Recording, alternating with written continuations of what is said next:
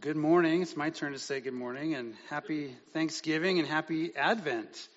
And it's hard to believe that another Advent season is here as we make our way towards Christmas and uh, remember kind of the story. And oftentimes at Advent, we start with Luke chapter 1 or whatever it is. We start with the narratives of Mary and the Annunciation, but um, I wasn't content with that, so I thought we'd go back to the very beginning this morning in Genesis chapter 1. But as we remember the Christmas story, it took place in a small, quiet town in an out of the way corner of the Roman Empire uh, where a teenage virgin gave birth to her first child. It was a boy. And at that moment, as the Christmas hymn tells us, the everlasting light shone in the dark streets of Bethlehem. You know, you know the song, O little town of Bethlehem, how still we see thee lie. Above thy deep and dreamless sleep, the silent stars go by. Yet in thy dark streets shineth the everlasting light. The hopes and fears of all the years are met in thee tonight. And in this moment, pardon the pun, uh, this moment in Bethlehem was pregnant with significance. And that picture of, of pregnancy is actually quite fitting as we think about Advent, uh, because I can think of no other human experience as, poignant, as poignantly filled with hope and fear, both hope and fear, as when a woman is carrying and bearing a child.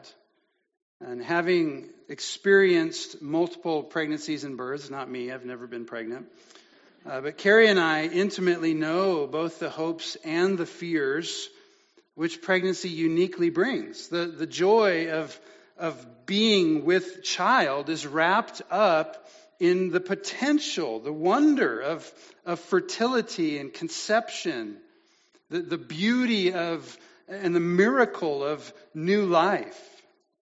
Pregnancy is marked by hope. It's the hope of anticipation, there, there's nothing quite like being in a labor and delivery room and knowing that in a few moments you'll meet a new human.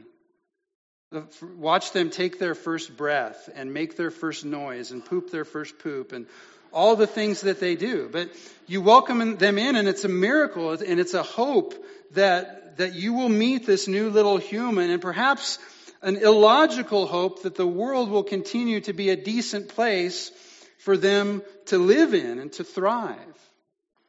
But at the same time that we, that we walk with hope, pregnancy is also often marked with fear. Will this child be born healthy? Will she make it to full term? How much will it hurt to bring her into this world? What kind of complications will come with that? Do I have what it takes to be a parent? And to raise this child. Fears and hopes both abound. Pregnancy carries with it then a unique interplay of both hope and fear. Barren women praying for, for and grieving the children which they could have. Miscarried or aborted children grieved by mothers and fathers who long to hold and nurture and protect children who were taken too early. Women desiring husbands, and men, wives, and finding none, continuing in loneliness and fearing a future of isolation. And as the hymn tells us, the hopes and fears of all the years are met in thee tonight. Speaking specifically of a little town of Bethlehem, but during this Advent season, as we're reminded of the waiting, of, of, waiting for thousands of years for Christ's arrival and his coming into the world, we remember that the hopes and fears of all the years before Christ's coming and since find their meeting place, find their match in Jesus. He is the only one who's vast enough to fulfill all of the deepest hopes of all the ages of humankind. And He is the only one who's strong enough to conquer our greatest fears. And so this season we look to Jesus and the story that leads up to Him. And, and through this season of Advent, we'll consider each week the hopes and fears of the years as God's story began, which we'll look at today, and makes its way to Jesus. And we'll look specifically how this story is exemplified and played out in the stories of five different couples. Five different men and women. In particular, our focus will be on the way that God used these ordinary people, these ordinary men and women, to fulfill his eternal plan of salvation in his Son, Jesus Christ. So if you would turn with me, please, to Genesis chapter 1. And if you're new to the Bible or didn't bring your Bible, there should be one in the pew right behind you. And this is a great week to start reading the Bible because we're at the very beginning. You don't have to go look at the table of contents or anything. It's the very first chapter of the Bible, Genesis chapter 1. Genesis 1 is a broad brush ode to God's creative power and his genius. And it shows us the, the days of creation, these six days of creation, that are marked all the way through with this constant refrain of God's approval. It says six times in Genesis 1, God saw that it was good. God made something and God saw that it was good and God saw that it was good and God saw that it was good over and over again. Then we come to the sixth day and we meet a new kind of creature that God is making, that He's made. One who's created, it says, in the very image after the very likeness of God himself. Verse 27. So God created man in his own image. In the image of God, he created him. Male and female, he created them. And people, theologians, have, have argued for centuries about what it means to be made in the image of God. What in the world does that mean?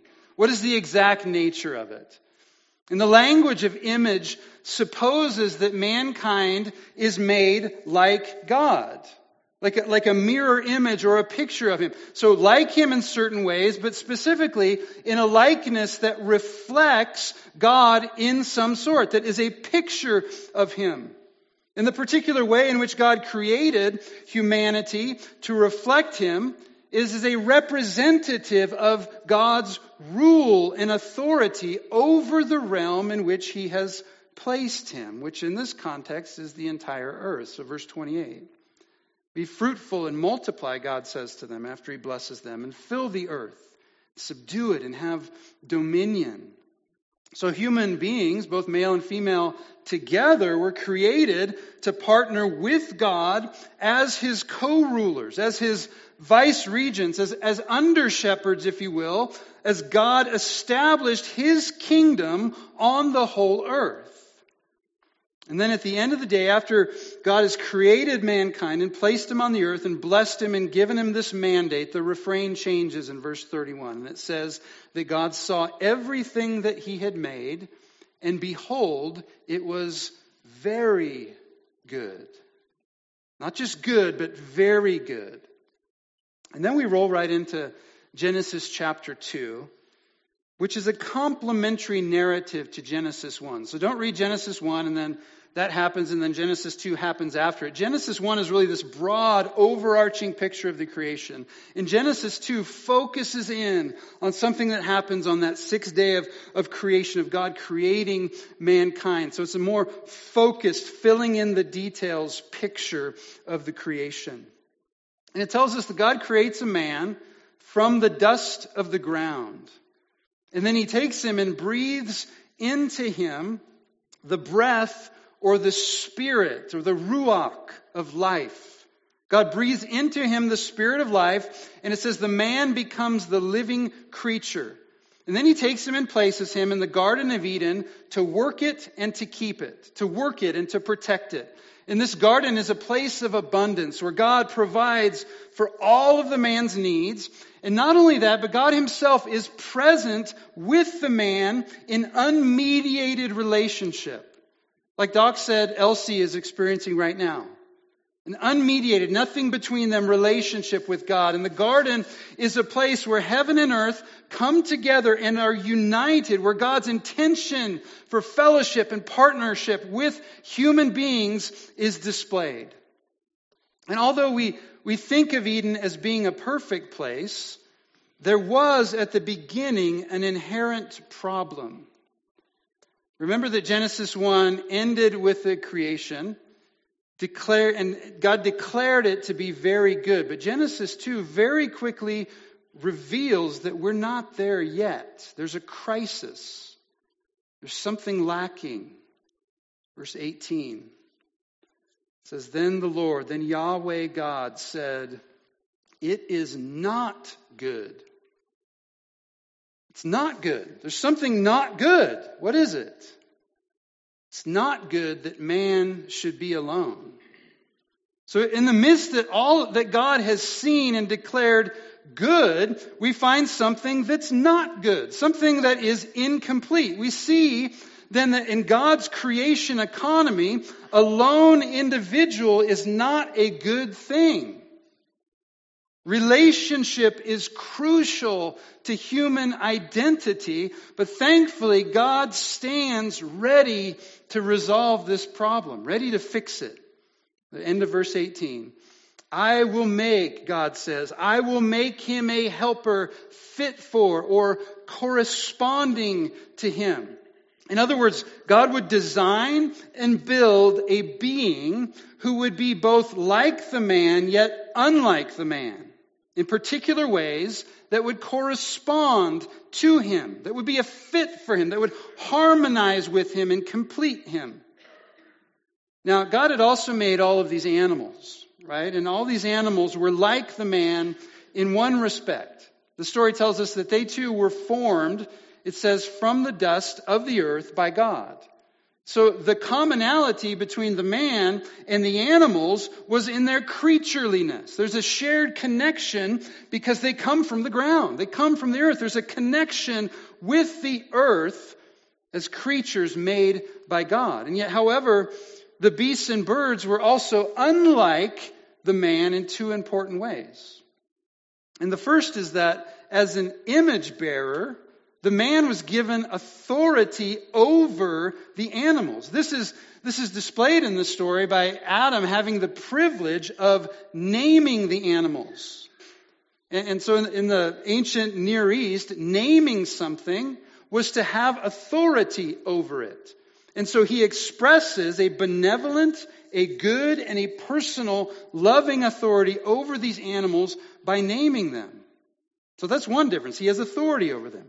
But secondly, though they, they too were made from the dust of the earth, none of them was given the very breath of God himself as Adam was. So we see already two differences. There's something different between the animals and this man created in God's image. And now God brings all the animals before Adam. He names them all. And God's verdict, and likely Adam's verdict in verse 20, is that there was not found a helper fit for him. There wasn't found a helper that corresponded to him. And for this reason, then, verse 21 says that Yahweh God caused a deep sleep to fall upon the man. And while he slept, took one of his ribs, closed up its place with flesh, and the rib that Yahweh God, that the Lord God had taken from the man, he made into a woman and brought her to the man. And in this moment, God provides for the man the very thing that he needs someone who is both like and unlike him, as both complement and completion. And it's all very good because now the image of God finds its fullness in the world. Man and woman as little icons, little pictures of God set in his world, placed in his world to reign and rule in partnership with one another and with him. And they're given the task of spreading God's dominion over the entire globe. And this, in my mind, is a beautiful picture of the way that things are supposed to be. But sadly, the story continues into Genesis 3. And I won't spend a lot of time rehearsing the story itself. You can read it for yourself. Most of us are familiar with it. But in the story, we have the craftiest of the creatures, the serpent, who comes to the woman and deceives her, tempting her to take and eat from the one tree which God has labeled off limits, the tree of the knowledge of good and evil. The serpent undermines God's word. Has, has God really said? And he questions God's character, his goodness, and he successfully tempts the woman who takes from the fruit, or from the tree, eats of it, shares it with her husband who's with her. And as a result of that, Their eyes are open. They realize that they're naked. They hide themselves, both from each other and from God. And they go so far as to find fig leaves and cover themselves with these fig leaves. And when God shows up, calls for them, then confronts them in their disobedience, in that moment they resort to blaming God, blaming each other, and blaming the serpent, doing everything but taking responsibility for their own actions. And they're in a predicament, and in response to this, God renders judgment on all three of them the serpent, the woman, and the man. However, in the judgment, and the fear that undoubtedly accompanied it. And by the way, I don't think there was fear in the world before this. The fear that is now on them. What I want to point out in Genesis chapter 3 that there are actually three bells or three notes of hope ringing through this chapter.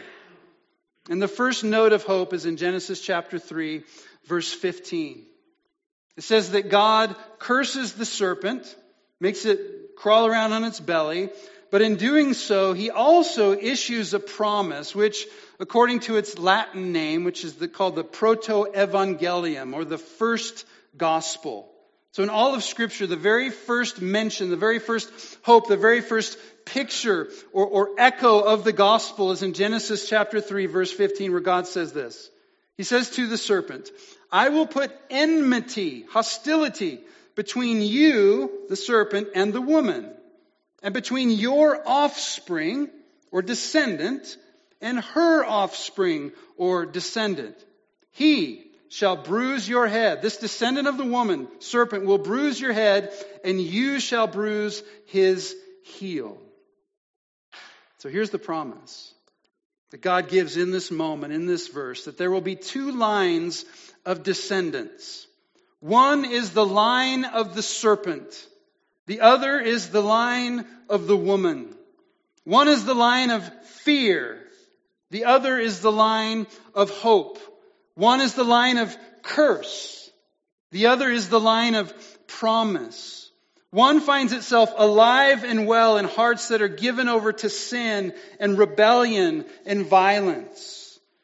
And the other winds its way through the history of a fallen yet righteous people who walk by faith and whose line of faithfulness is protected in a remnant which will continue and culminate in a child named Jesus. The first gospel is here in Genesis 3:15 as, as God promises these two lines and a descendant who will one day be the serpent crusher. The second promise is in verse 20. The second note of hope is found in the woman's name. So Genesis 3:20 tells us that the man called his wife's name Eve because she was the mother of all living even in the face of death, even in the face of the consequences of, of disobedience, God is in the business of resurrection.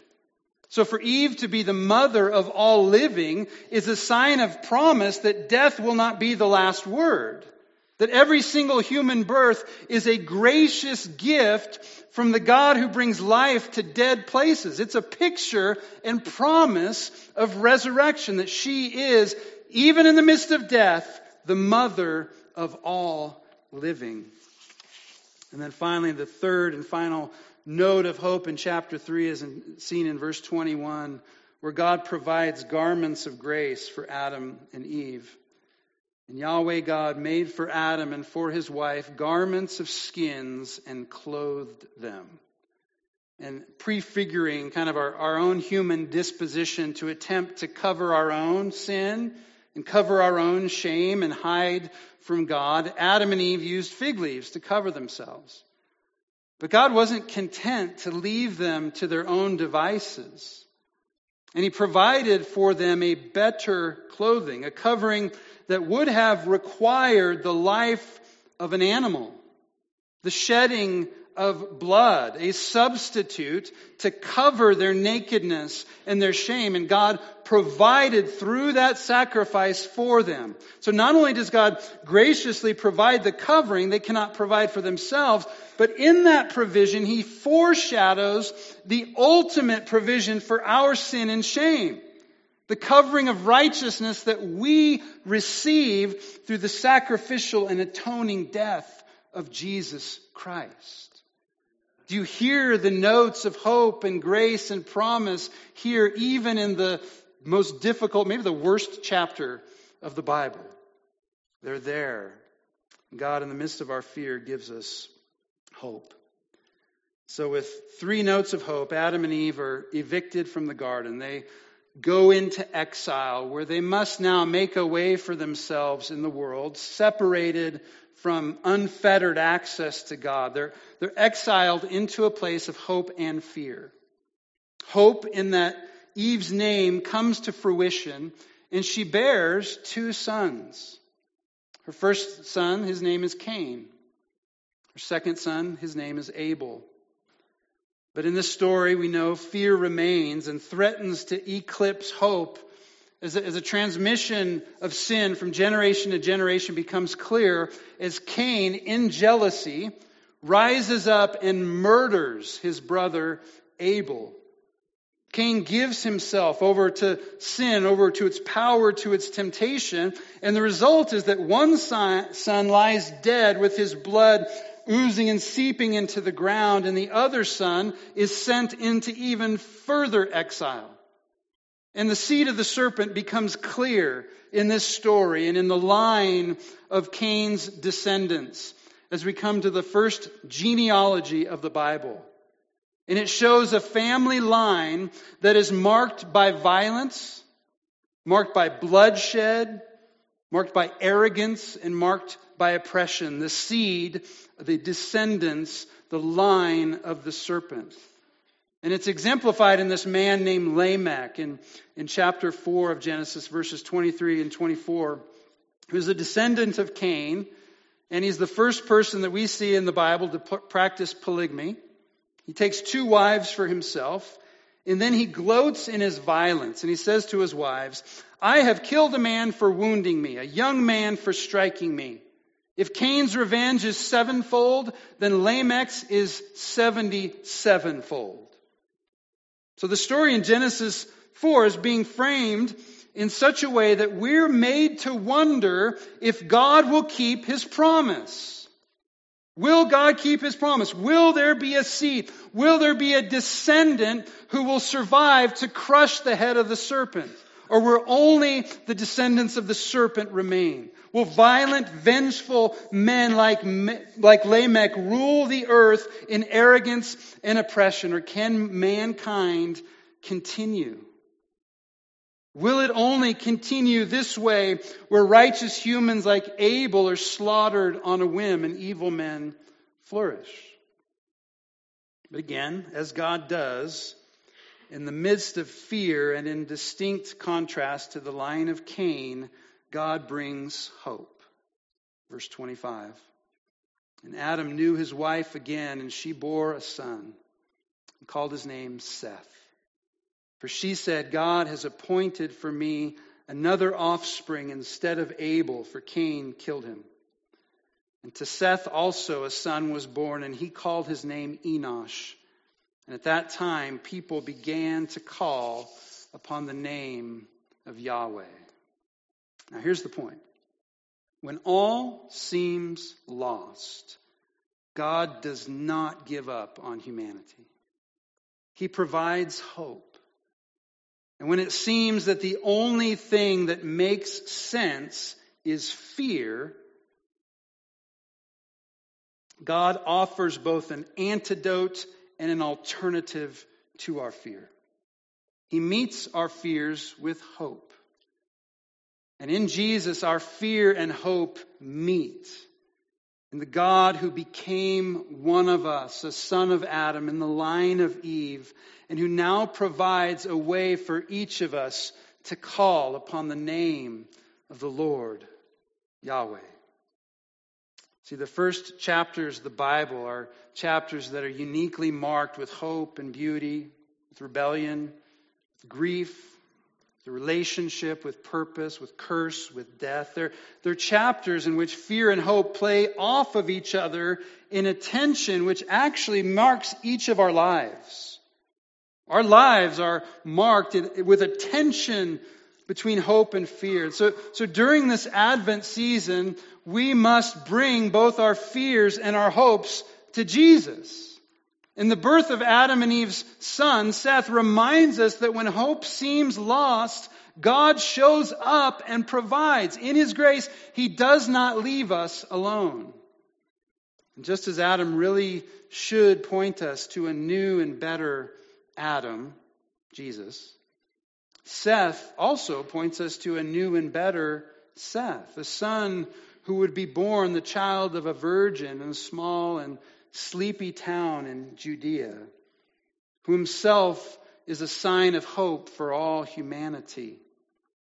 A sign that in hope we too can one day be reunited with God and freed from all of the fears that threaten to shackle us and overcome us and destroy us.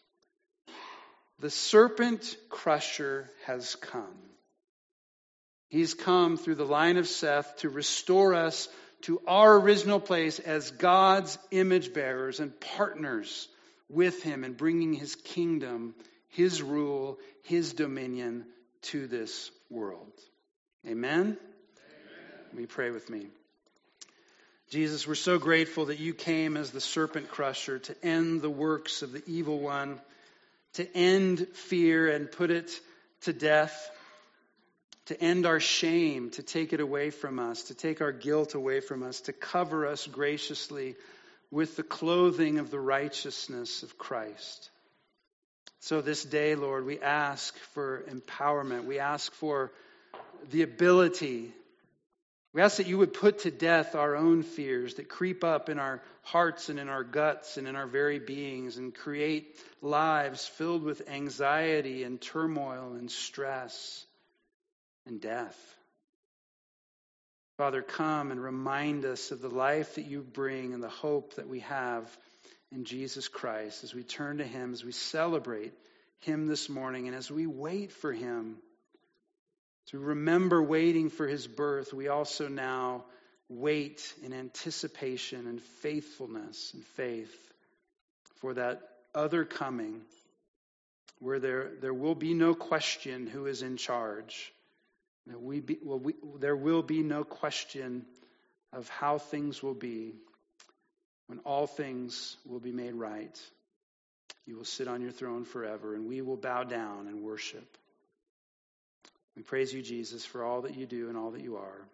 It's in your name and for your glory we pray. Amen.